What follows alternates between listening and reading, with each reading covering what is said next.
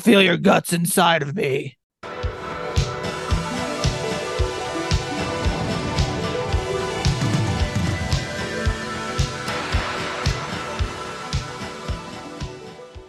Why, hello. This is Drew here on a gray and rainy day in Portland. Ashley? Wait, my little sister Ashley is also here. Um, where are you? In sunny, windy Colorado. Yeah. Also, it doesn't look very great at your house because it looks like the lighting is pretty top notch. Yeah, well, that's just all the ring lights I like to surround myself in for maximum.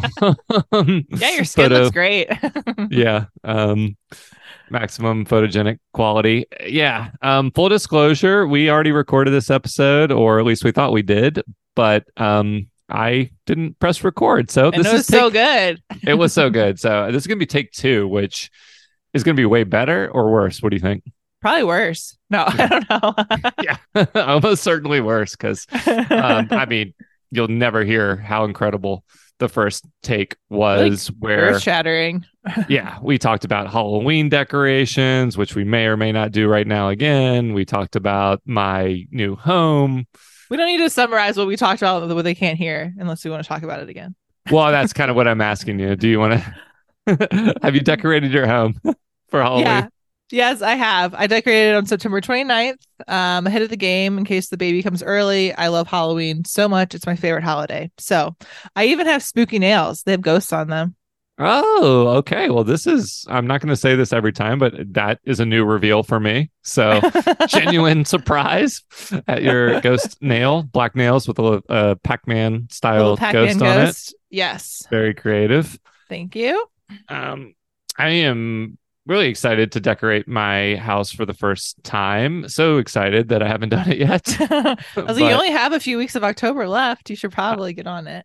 Yeah, I'm gonna have people over for. So we started Shocktober, my annual um, film festival, uh, last Friday. But uh, Oliver, a friend of the podcast and patron of the podcast, um uh, hosted the first um the first event which went horribly so um, oh no.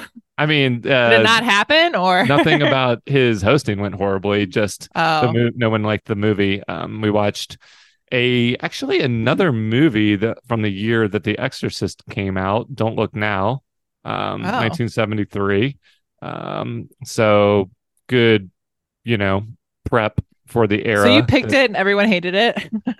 yeah which isn't like the most unusual thing but it's also like a pretty well regarded kind of classic um surrealist uh horror movie so i wasn't like going out on a huge limb i knew it was going to be more of a psychological kind of like drama thriller than a horror movie but it was way more dreamlike and surreal and nonsensical than Mm. i think anyone and not like not necessarily in a good way just kind of in a Oh. confusing way Huh. um it was sort of trying to replicate a dreamlike uh state in the months or some amount of time following you know the loss of a child and grief so heavy subject matter told Yeah. in a strange way and it took place in venice which was really cool um i figured at least like the set design and the um, location and and building architecture and everything would be eye, good eye candy, and that was mostly true. But the plot rest was was terrible. non-existent. yeah, oh, it's a bummer. Well, maybe this week it'll be better. Hopefully. yeah. This week we're watching a 1970s movie as well called House, a Japanese movie that's supposed to be even more surreal. So, but hopefully more But entertaining. Maybe done correctly. yeah. Um, so those are my Shocktober uh, updates. And um, I should probably say you are listening to New Release, oh yeah. a Halloween themed podcast for the next month, but otherwise a TV and sometimes movie podcast where each week we watch something new and then decide if we want more. Ashley, Yeah. what episode are we on? 184. Not too shabby. Pretty high up there. Pretty. Yeah, I'm, I'm gonna make you start saying the number because you never react with appropriate reverence and, and excitement. So Woo! I'll I'll react and you just Another episode. say the number. Yeah. um so yeah, 184. We started in the year 1984. Make whatever connections you want with that. Drew was born in 84. Da, da, da. I was born in the best year ever. Spawned the podcast. Yada yada. Yeah. Um so this week we are going to be watching um like I said a follow-up to a movie from 1973, maybe one of the most iconic horror movies of all time. But before we talk about that, we have to look back on the last few weeks on new release, previously on new release. Ashley, what do you want to talk about first? Well, I want to see or hear if you watched The Changeling or read the recaps or any of that stuff Yeah. since Well, I gave up on it. I've got great news for you. I did not uh, watch any, any more of the Changeling, so we can breeze right past that into my latest uh, American Horror Story recap, as brought to you by Vulture.com. So the biggest, uh, most important detail I got from the recap was that they appreciated how the episode was shorter. Not a Um, good sign. Great. Yep. so instead of like 43 minutes, it was a taut 37. Um, yeah. So, um, where we left off in episode two, Emma Roberts had just suffered a miscarriage after a really um, um, invasive and brutal ultrasound.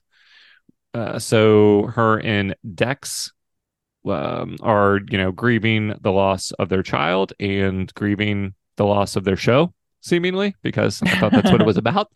Um, but sure enough, by the end of episode three, she finds herself, you know, drinking wine, relaxing, passing out on a cold basement floor, being Oh. drugged through a candlelit hallway filled with um, jars of baby uh, parts. oh, um, romantic. Okay. Yeah. And then she gets kind of like ceremonially um, re impregnated somehow by a group of Immediately. occult or witches. Yeah, exactly. So Huh. I don't mean to be flippant and jokey about the very heavy, traumatic subject matter of this show, except that's kind of how the show what they're doing. Yeah. Yeah. so, and then I'm reading like kind of sarcastic recaps about a Mhm. um pretty, you know, um uh superficial treatment of these heavy um heavy Yeah. themes. So anyway, um she is pregnant, but there's been like, you know, a syringe full of black liquid stuck into her belly. So maybe the She fetus doesn't have a spider baby. well, we can hope. I mean, that's the only reason I'm, you know, spending 10 minutes a Time week reading. reading the the uh, recaps is to find out what is going to come out of her, but and will and how many legs will it have? Um but yeah, uh, that's that's the end of episode 3 for American Horror Story Delicate. Have you been keeping up with uh Wrexham? Yes. It's still so good. It's just they really highlight the town and the different characters. Um, this episode in particular is all about the women's team, which is really cool. And they're actually up for promotion as well. And if they get promoted, then they have then they'll actually get paid to play. Um, unfortunately, they're not playing on like the main pitch or any of that stuff. They're just like on this side field, like secondary field that's all muddy and pretty crappy to play on, but they're kicking everyone's ass. So it's been it was fun to watch just for an episode and like they left it where they had like they play their rivals to see if they win, then they get promoted. So hopefully Nice. they touch on that. Um, With the they're next they're already episodes. like uh, is the is the soccer schedule timeline different from the men or they're just editing it that way to kind of show their outcome sooner I'm not sure to be honest. I mean, they did already play like their number one rivals, and I think they're at the number one spot, and then they have to play like the West Coast version or East Coast, the other um the other headliner for their the other league. So Mhm. I'm not really sure exactly how the timeline's working out. They might just be fast forwarding because they want to really highlight the women's team pretty quickly Right. because it's all about the men's team mainly. But it's been really good, and I'm excited just to keep watching it. So It's cool. I mean, the show keeps finding new ways. Um, I haven't caught up with the last couple episodes because disc golf is back in business for one more weekend, maybe two more weekends, and then that season will be over. Um, but it, they keep finding new ways to highlight, you know, kind of um, underdog uh, sports stories or you know um, marginalized people or a t- marginalized town, a Mhm. downtrodden group, um, and then and uh, lift them up. I mean, it is such a life affirming show, but it's maybe less annoying to me than Ted Lasso. You know, I know it's easy to pick on Ted Lasso now that it's like, you know, fallen from its from its uh, you know, universally praised state. But I was fine with the the amount of it I watched, but it was a little too uh, sweet and saccharine for my Mm, tastes. Whereas this, um, there's this push pull between okay, now we you know like we talked about now the men have all this extra resources, so it's um oh, the drama almost there is coming from the fact that like they're not meeting expectations or the Yeah. expectations are sky high, but so they have to find like other side stories to highlight where they are still kind of i mean even the women i guess have new um resources that they didn't have before and maybe some of the other women's teams don't but at least they're highlighting like new aspects of the town and community and and like greater soccer ecosystem that they're a part Mhm. of Yeah, it's real. It's you should keep watching it when disc golf is over. yeah Do they change it I'm- up like ultimate disc golf with like blades and stuff since Halloween? yeah, yeah, there is a lot of um, uh, sharp edges on the discs. Actually, I mean, there's a shot called a grenade where you throw it like if you're trying to clear a bunch of trees and you Oh. can just like throw it straight up in the air. And if you have a ton of power and you could throw like 500 feet straight, you can Mhm. throw like several hundred feet straight up in the air and have it come down. that Um, seems so dangerous. yeah, so a cameraman got hit in the head earlier this season by Ah. one of the best players. Obviously, it was no one's fault, um, but he I just didn't see it coming. Well, I mean, they they can change policies to make to be better aware of when someone's throwing and when you know, like they're on headsets, so they are taking accountability. But anyway, it just came down. I mean, they could wear hard hats. I mean, I was saying it was the thrower's fault. yeah. Well, he didn't know where the fault. cameramen are positioned. Oh Um, yeah. I mean, I'm, he felt horrible. Um, Eagle Yeah. McMahon uh, from Boulder, Colorado. Oh, eagle. Yeah. yeah. um, uh, of course, he yeah he felt horrible, but it just kind of he the the camera person was out of his sight and vice versa. Ugh. So came straight down on his head, gushing head wound. Um, Ah. carted off the off the course and to the hospital was okay and and you know no extensive damage that I know of. Maybe some staples and some scarring, Yeah. but Well, I was just um, kidding. Dang. yeah. I was like, yeah. ooh, okay. Well, So yeah, it can be a brutal sport. Um, I've been hit in the wrist by Derek before, and that's drawn blood. Um, really? But- yeah. Whoa. Well, they're not like frisbees. They're they don't have a blunt. Uh, the putters have kind of a blunt, you know, rounded edge, but the Mhm. drivers that go the high speed discs have a really sharp edge, so that they can Ah. like cut through, uh, so that they're aerodynamic, um, so they can cut through flesh Skin. and and air. Yeah, with maximum effectiveness. dang. Um, yeah. So to answer your question, um, things are really, yeah, getting dark in this, disc golf world. Um, but yeah, I think that's uh, that's it for previously on. We won't relitigate your controversial thoughts on Teenage Mutant Ninja Turtles. Um, no, but didn't watch it. Finished. it. yeah, but it's time for um our future presentation. What did we watch this week, Ashley? Well, before that, I just wanted to say that I watched, I finished and started, or started and finished the other Black Girl. Oh yeah, yeah, yeah. Um, and it's a really good show. You should give it a whirl. Each episode's pretty quick. Um, and she's basically about this journalist, um, who's like a journalist assistant at an agency, and she's the only black girl, and then another black girl shows up, and then she gets real weird and crazy. Um, but it's very good, and the acting is incredible. So I would Okay. suggest watching that. And then I also finished Only Murders in the Building with Steve Martin and Martin Short, which I loved, and Paul Rudd um, was like their special guest. So Very cool. I've been curious Yeah. about that show for a while, partly mm-hmm. because of the podcast tie-in. Um, they're like amateur or are they mm-hmm. successful podcasters at this point or They are after the first one, but they they're kind of like minor league detectives, like this was really interested in the case because it happened like in their building, and then they became podcasts. They started doing podcasts around the first murder, and then just t- took off that the murders kept happening around them. So right what a what a crazy coincidence. how convenient. Yeah. Um, yeah. Um, it reminds me a little bit of a show I liked a lot, which was like a half hour kind of super dark comedy, um, Search Party. Well, I should I shouldn't say super dark. It got darker. It started as kind of like making fun of um, a specific type of like New York hipster community, and then it turned into kind of like a cult show by by the end. Mm. It went on quite a quite a journey, but um, the the humor got like darker and and and weirder as it went on. Whereas I've always understood um, people kind of appreciate only murders for its light and and kind of like sweet humor. Yeah, and this one has like a they're putting on together a play. Like Martin Short's directing a play, and so there's like a musical aspect. It's just yeah, it's really it's really sweet. I like it a lot. Yeah, maybe the Um, maybe the the distinction I'm making isn't like uh search party is so edgy. It's like it's cynical. It like kind of hates Mm. the people in the show. Um oh yeah, this one's you know, that. like it it it wants it's making fun of them. Um whereas yeah, something like only murders uh like and you can't hate Steve. Martin. So Sure. You can hate Martin Short, but not anymore. I No, he's no, come no. the way around. yeah.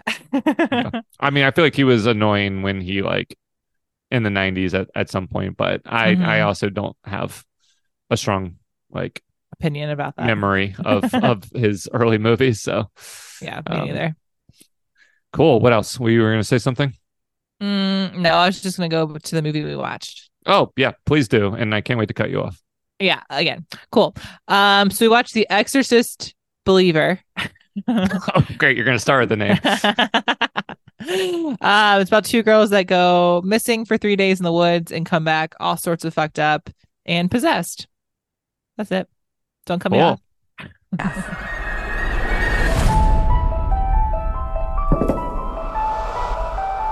You have some experience with possession. Yes, more than I'd like. I believe you can help get our girls back. Exorcism is a ritual. Every culture, every religion, they all use different methods. It's going to take all of them. Don't be scared, We've met before. Ah! I ended on a jump scare. Um, there were some jump scares in this movie, which we'll get to. Um, I found that kind of effective in a in an easy way. Mhm. Um, but so people are considering this a direct sequel because it has Ellen Burstyn's character in it, the mother of um, Linda Blair, who was the girl who was possessed in the original 1973 Exorcist. There were also two sequels, which people didn't love. Um, I think the third one, which we watched for the podcast, has had kind of um, a newfound appreciation, but there's no denying the impact of the original, its staying power Mhm. culturally, um, its name recognition, just kind of is like a definitive horror movie, like a modern, actually scary horror movie That's that wasn't terrifying. yeah, not just meant to be like atmospheric or spooky. It was meant to cause people to pass out in the theater, and allegedly they did. Um, yeah. and it was gross and just all Mhm. sorts of um, like indelible moments from the original. So, like, did that make you? I mean, but that was 50 years ago, and there's Yeah. been a lot of horror since. So, did you want a sequel to the original? Do you, do you want more movies in the Exorcist universe? Like, what was how excited were you for this? I mean, I was really excited actually. This trailer alone was terrifying. Um, probably the scariest trailer I've seen in years.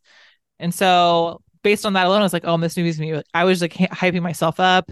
I went with like four or five of my girlfriends, and we were like really excited because we all like horror movies. And we're like, "Yes, this is gonna be so good." And then it wasn't that great. I- the trailer was the scariest. Like that was so scary and so well done. And then you see the movie, and you're like, "Oh, well." Obviously, they took the scariest parts, but like I thought there'd be more Yeah. it that would make me scared. But a snake jumps out at you. That was scary. Um, the girl vomiting like black stuff onto the ceiling. I mean, some of the not scary. But, not really scary. No, I mean the only thing that was scary was kind of like a little bit of the build up when they first like Mhm. when you're like waiting for them to to break bad or you know uh, Yeah. show how possessed they are. She keeps like nailing her father in the head, and he just like bounces right back up from it. it's like he's Well, that scene, yeah, that scene was scary when he, they're like not intentionally playing hide and seek. yeah But she like found him and wrapped him with the like headscarf and like threw him against the banister or whatever. Yeah. that was like that was really scary. I was like, oh shit, like this is getting crazy. And then it just kind of nah. That was like when I accidentally threw you against a bed frame um, when we were knocked out my kids. teeth. Yeah. Um, and so somehow this caused even less damage right. then, yeah. than I caused to you.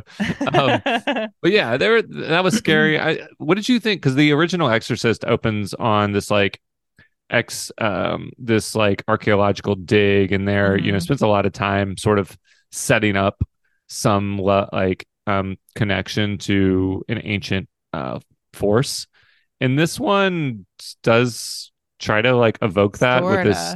This yeah like um where are they? At the beginning of the movie? Portugal or something?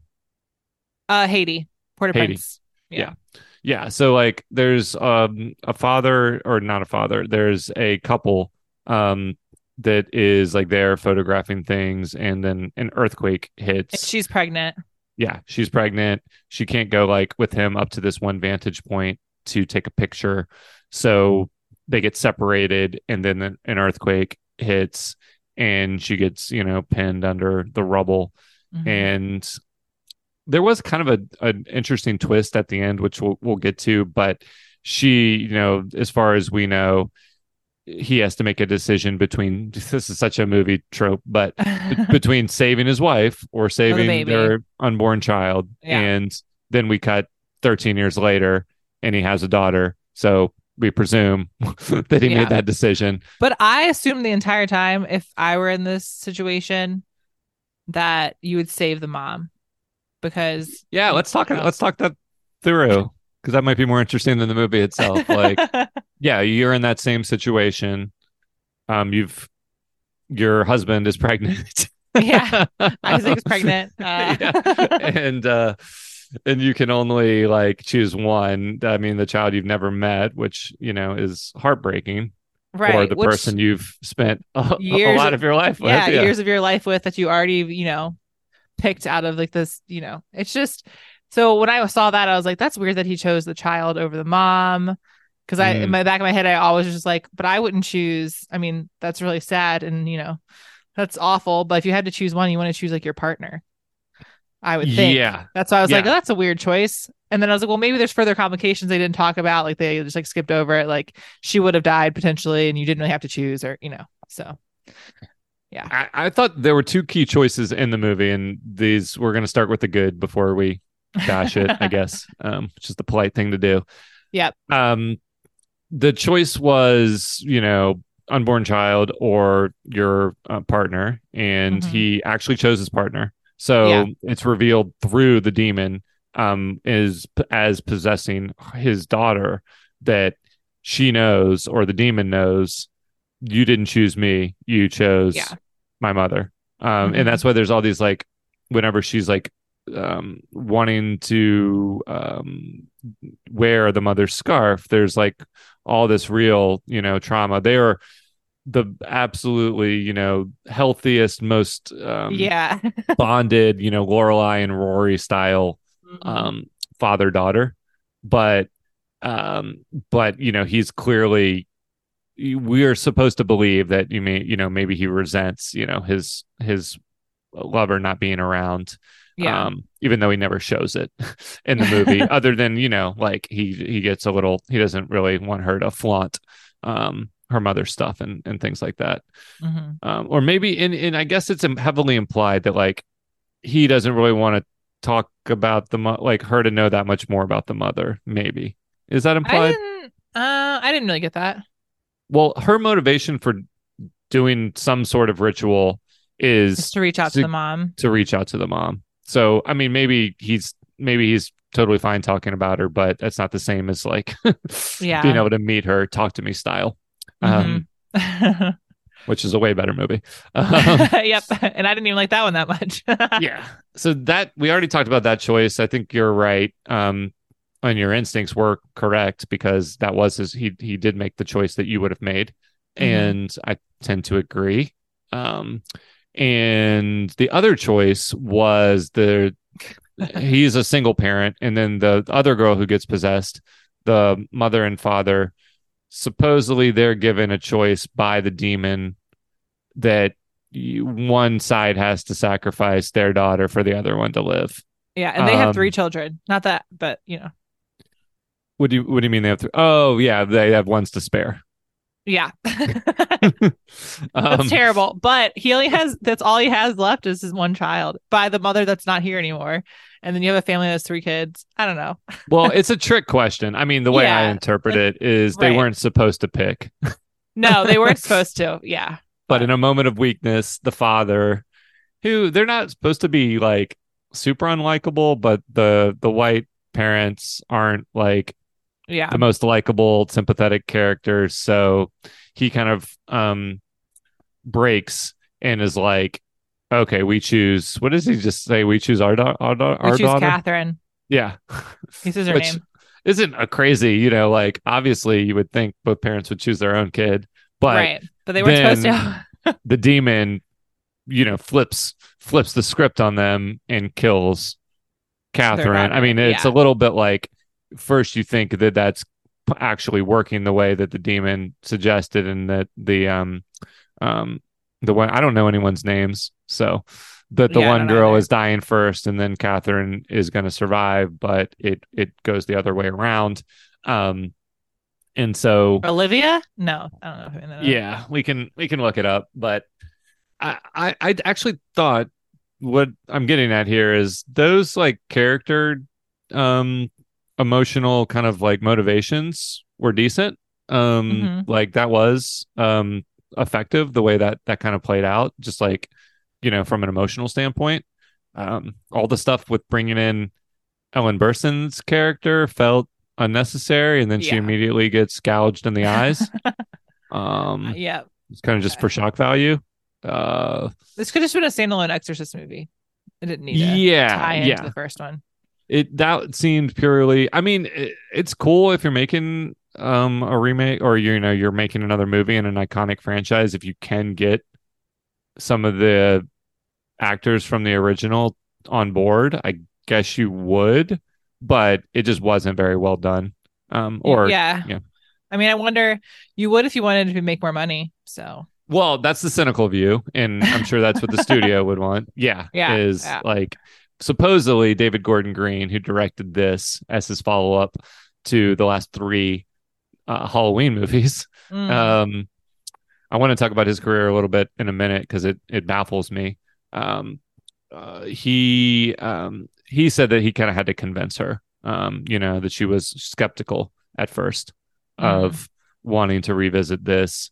The the way that her character is integrated into the story is that after the Exorcist original, um, you know, we see her and her daughter like living happily, not like leaving happily ever after at the end of that movie. Regan is released from the demon because the priest kind of takes in the demon and then jumps out the window. Um, so she presumably they can go on with their life, but then her mom writes a book about the story, and now they're estranged. Um, Yeah. because you know I the daughter didn't love that part of it. Yeah, yeah, so well- dumb. I know you said you hadn't watched the original in a while, but do you remember like their relationship at all? No, I do not. So it's really I, I I rewatched it just this past week before um the new movie, and it's really tender. Like I was Hmm. I was really surprised that like so one of the iconic scenes you know from that you might remember from Scary Movie. um, is Regan peeing on the floor like when her mom's Oh, having yeah. a dinner party and like the way she she never she's never angry with her daughter she's just really terrified and and like she's kind of this um you would think she would be like this type that's like preoccupied with her acting career and a little distant, but like they are it's like the father and daughter in this movie. They're Oh, like I didn't know really bonded and she just like is basically kind of like going through um empathetically like going through everything her daughter is is going through and never is like has a judgmental or negative reaction she's just scared for her um she has like flip outs on medical personnel and people that can't diagnose effectively what's going on she does act pretty irrationally towards them but she's Mhm. just very sweet to her daughter so it's weird that Hmm. she would turn around and write this book but presumably it was so she could help other people you know Yeah. in the same And situation it was like therapeutic for her as well.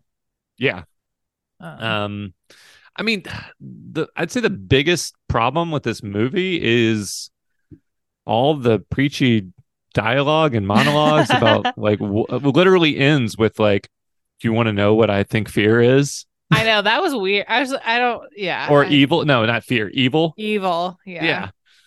And it's just like there's a lot of moments like that where they're just like actually saying what they're philosophizing, which Yeah. is a like writing no no in any type of story, but in a movie that's just more meant to evoke like emotion through through fear and stuff. Like you really don't want to have your characters just saying um what causes fear.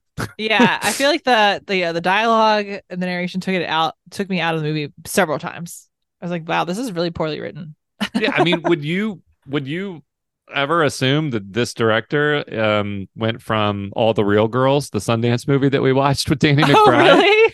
to to Eastbound and Down? You know, like he's a frequent collaborator with with McBride on all the all those shows. Um, Righteous Gemstones has like these action sequences and some of the episodes that David Gordon Green directs that are really effective. Like he's good at shooting like action um sort of genre-y um stuff but it's crazy that he made three halloween movies which nobody loved um i loved like i liked aspects of them and watched all of them and anticipated all of them but they're pretty like pretty mixed in their reception and then he made an exorcist movie that feels just like those movies. It's like a town where the people have to come together to fight Yeah. this thing. And it's like sort of showcasing he's like this naturalistic filmmaker concerned with or interested in interpersonal relationships and how everybody kind of has different experiences but similar um emotions. And yet it, he it doesn't uh, work for this type of movie i don't know it's he, i feel like he should be making something else Yeah, and I was just thinking about Mike Flanagan. Um, why doesn't he just direct a movie like this? He'd be, it'd be so good. Midnight Mass was incredible, and that was all religious undertones and overtones and super religious, and it was wonderful and Yeah. scary. And just this movie is just so. I just really want it to be good, and I hate it when I like have expectations based on a trailer because I thought it was gonna be super scary, and you watch it and it finishes, and you're like, huh. And the ending, like, I was at least hoping like both the girls would die or someone would still be possessed, like for the devil or the demon to take one of them and like that's it, and like the movie, the other one just goes back to school.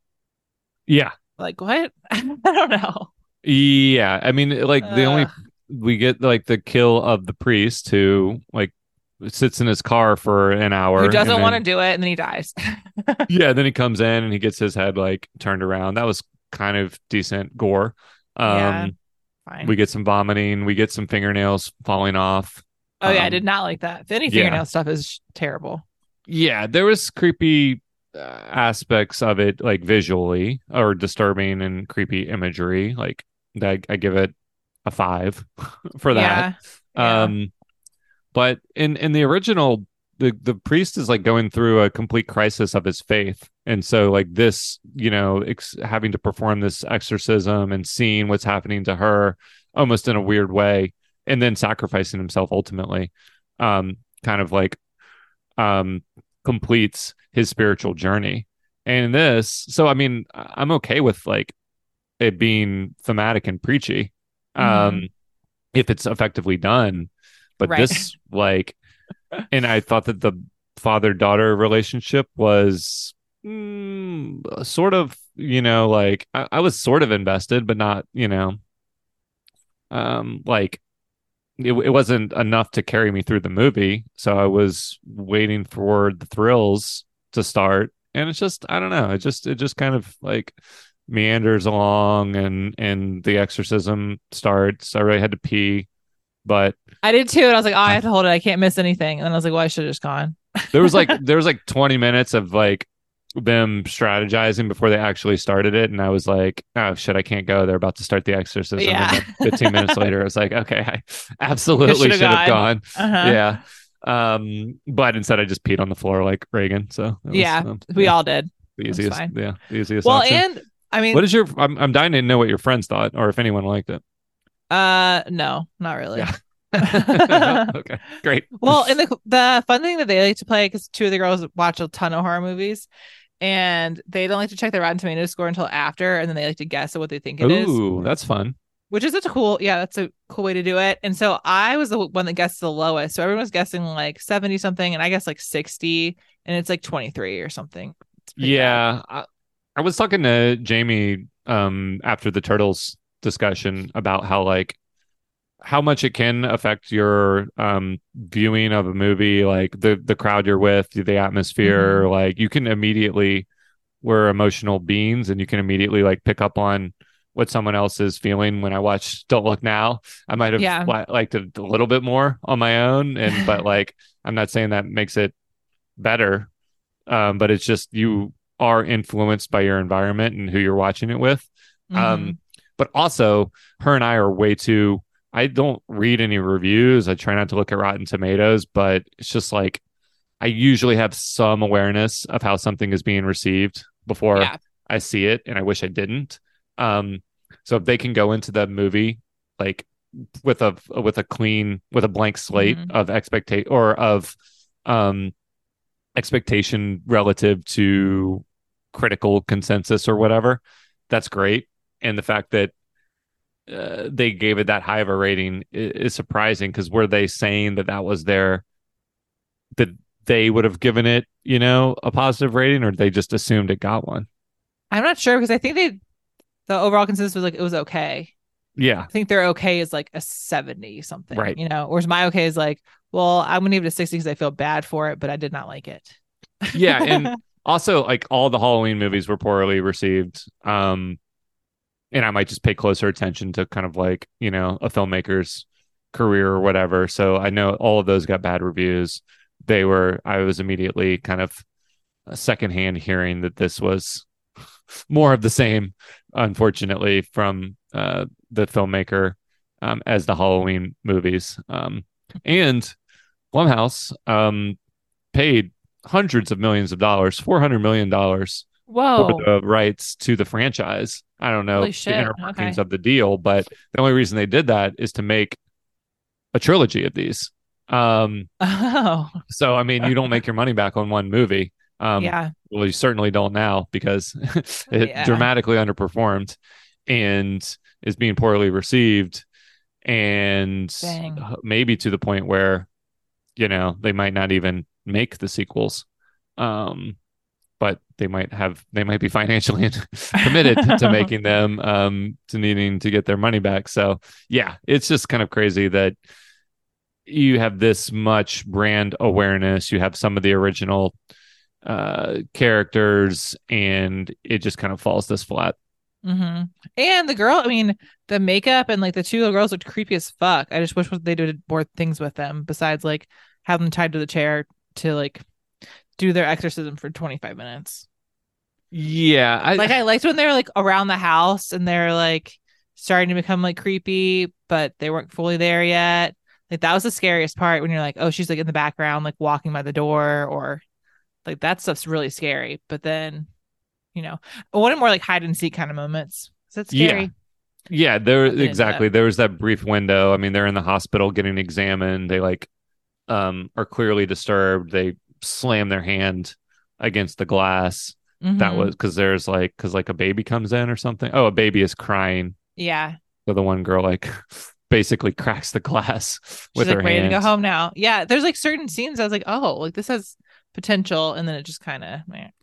Yeah, the other girl like Glee is at church like right after this happened, Oh, and yeah. she like has sort of uh she just like walks down the aisle and starts screaming. I thought she was covered in blood or covered in wine. wine, maybe. Yeah, Yeah, she Um, took from the altar. yeah. I thought she was gonna. I thought the priest was about to die. Like she was like pulling down the um some like uh part of the church and like it was gonna get stabbed or something. Which Yeah, I thought the stained glass was gonna come and like cut everyone or something. y- yeah, like a Carrie moment. Mhm. um, and it's fine that that that she doesn't necessarily have that power. It was it that was a tense scene that like built up. Um, I felt like yeah the the climax of the movie, the exorcism, like thirty minute plus scene, just wasn't that tense. Um, it's much more effective in the original. I don't think having two girls necessarily made it um they weren't like equally treat you know equally treated in terms of backstory or emotional investment so um i guess it's better when the, the girl that we're less invested in dies but it just kind of diluted the stakes having two instead of one.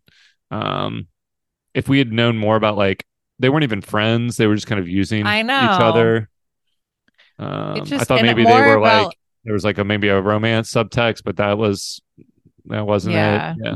And I was thinking more about like the religious, like um, when they're like talking to the candle and maybe more of like the craft kind of stuff. I thought that would be cool, but you know, whatever. They just big miss. Yeah and and you know like uh, horror movies will always get compared to others and um because fans tend to watch like all you know as many of them as they can and talk to me is only two months old and was original had some overlap in terms um of the motivation of like wanting to connect with a, a dead relative and just did it so much better. Yeah. um so yeah big disappointment. I mean um we're gonna introduce a new segment. Could this have been better um as a movie or a show? So whichever one we're doing um whether we're watching a show you know like the changeling that is probably too long for its Yeah. story um could that have been better as a movie this is a movie like because it's so interested in like theoretically and like the town dynamics and the characters Mhm. like could this have been better somehow as a show Maybe because you have a more invested in the characters. Like you did like one episode on each girl or something like that, and then them coming together, and then like the last one's like them both being possessed. Maybe I don't know. I just the movie was so bad that I don't want to break it up really into more parts. I don't think. I, I just remember when I did read about, you know, in in the trades when I read about the this deal um and and the money and and the trend of everything becoming kind of yeah, like a Mike Flanagan style Hill House series. I, I assumed that they were they were making it into a show.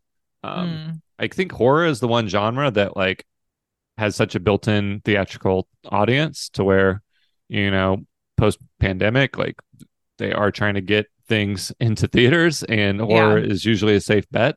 But I don't know. I mean uh, it would have maybe not had some, it would have had more novelty of um storytelling being able to not be compared to the same kind of like um, trajectory and pacing of the original if it was uh, paced like a show.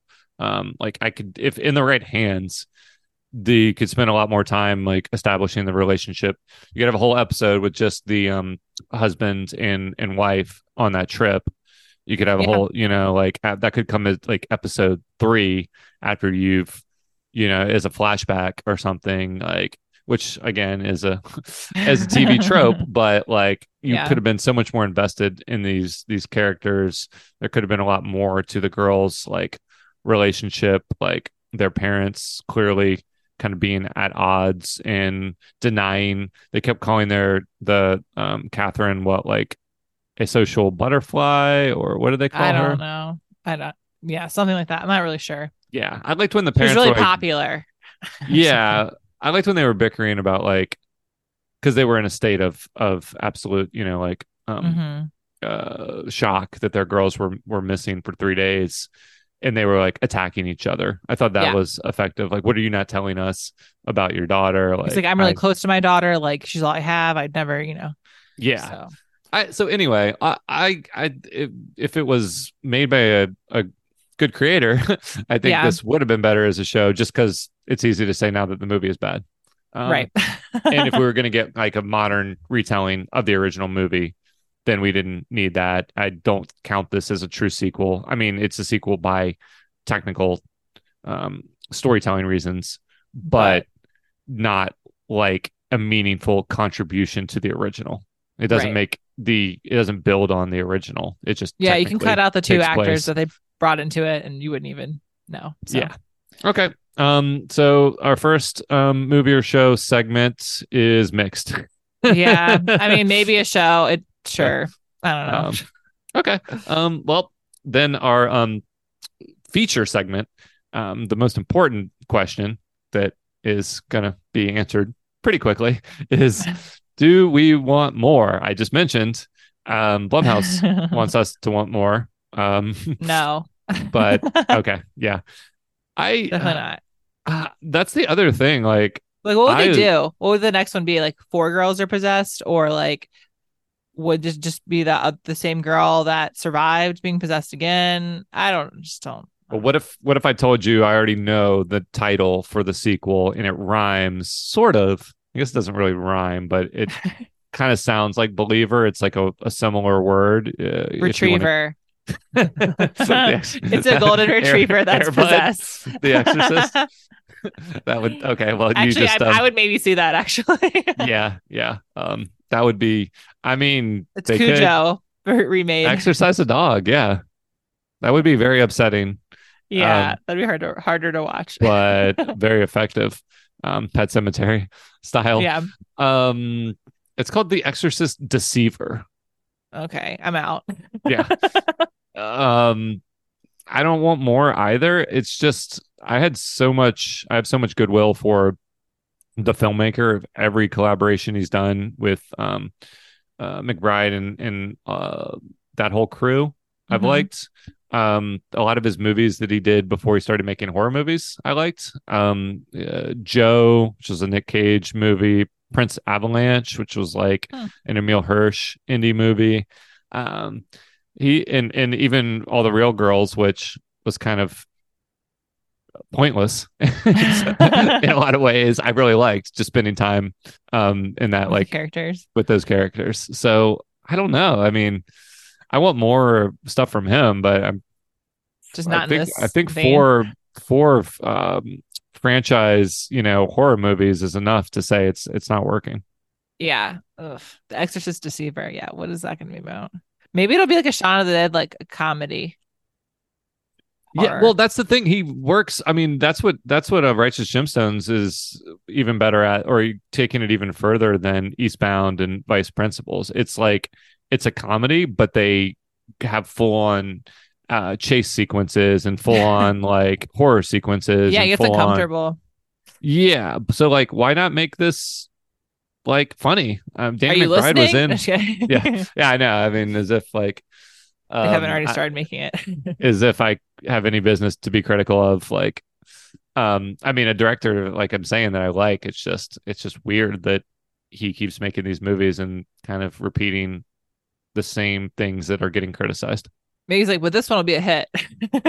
Yeah, I mean and he I'm sure he doesn't care. Like um I mean like he's I think he making cares. something. Well, I mean, I'm sure he doesn't like want to compromise the type of movie he makes, uh, thinks he should make to for commercial benefit, but it's not working for anyone really. Like it, it you, nobody loves the uh, the Halloween movies. Like some people don't hate them, but Mhm. the new ones.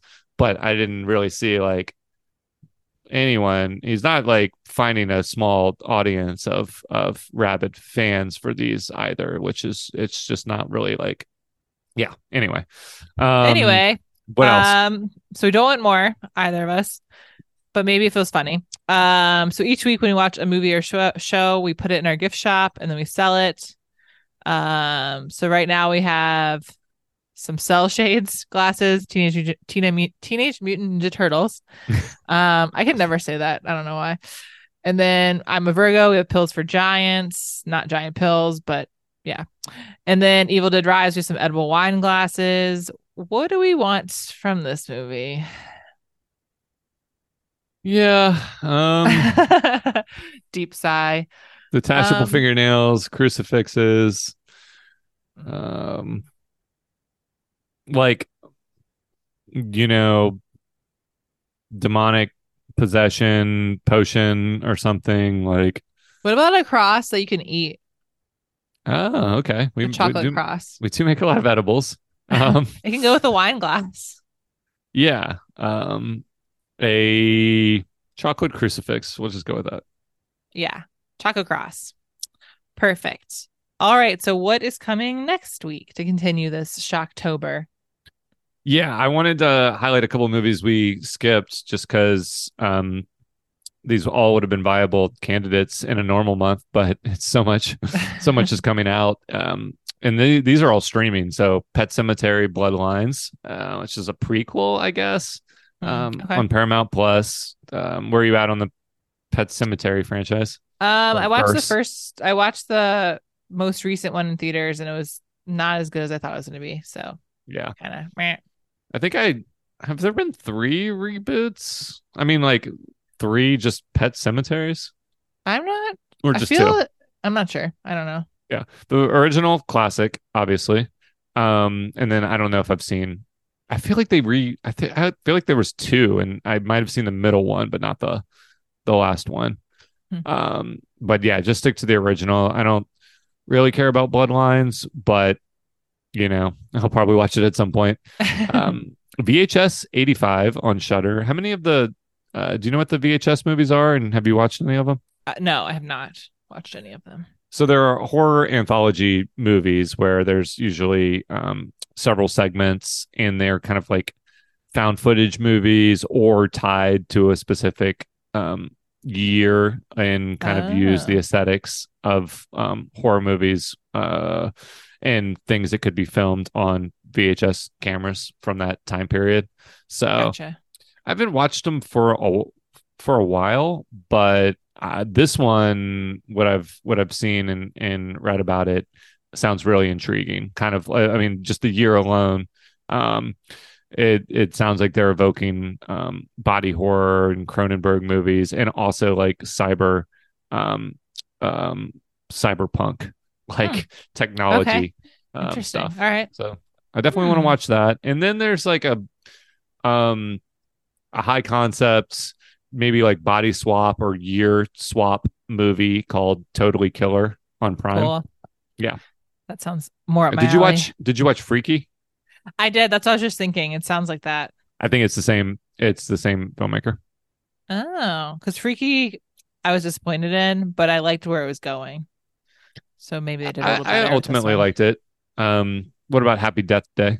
I liked Happy Death Day. Yeah. yeah i think i might be wrong if it's not the same filmmaker that's made all of those it's the same you know like take a, a sci-fi or high concept premise and apply it to horror so Okay. always down for that um so we're if we watch any of those just independent of the podcast we um will definitely bring those up but they're not going to be a feature also based on the um the two recommendations you gave this week ashley you could if there's ever something that you watch obviously that we don't um make the main review you should you should bring it up um in the future um but we have um more options than we need so i'll just cut to the chase we're going to watch the latest mike flanagan yes. directed Netflix show. Um, there was one, uh, so he made the two Hill House shows. I liked both of those a lot. He made Midnight Mass, which we Loved both Midnight Mass. loved. Yeah, and then I feel like Midnight Club But was a little bit of a yeah a letdown for most people. Although I did finish it. I finished it too, and I thought it was really good until the end. So it wasn't a complete letdown for me. I just didn't like how it finished. So That was definitely one where they drug it out. There was like this cult, you know, thing that they were obviously building to, but they took forever. It, Like, had- and then you got to it and you're like, yeah, I already knew that was the yeah, case. yeah, it wasn't surprising. I think he like kind of it felt like the first six episodes he was all in, and the last like two or three he was like, okay, time to wrap it up. Like I don't want to do this anymore. It felt like so. and it was supposed to be more YA, I guess, but not. I mean, but it wasn't really for for.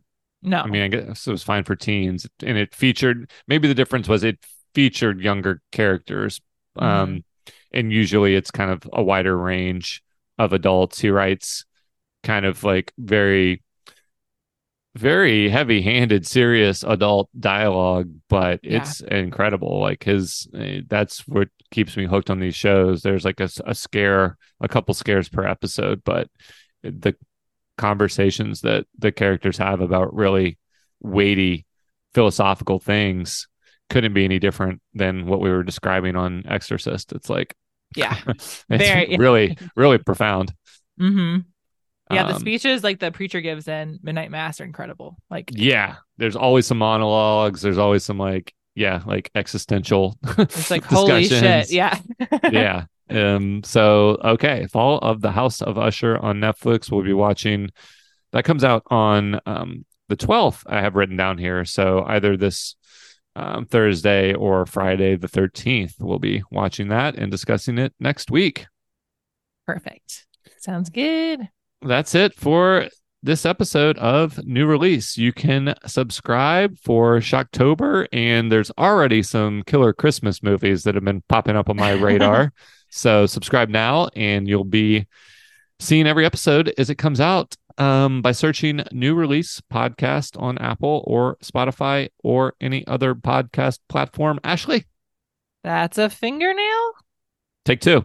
Ah, did we record this time?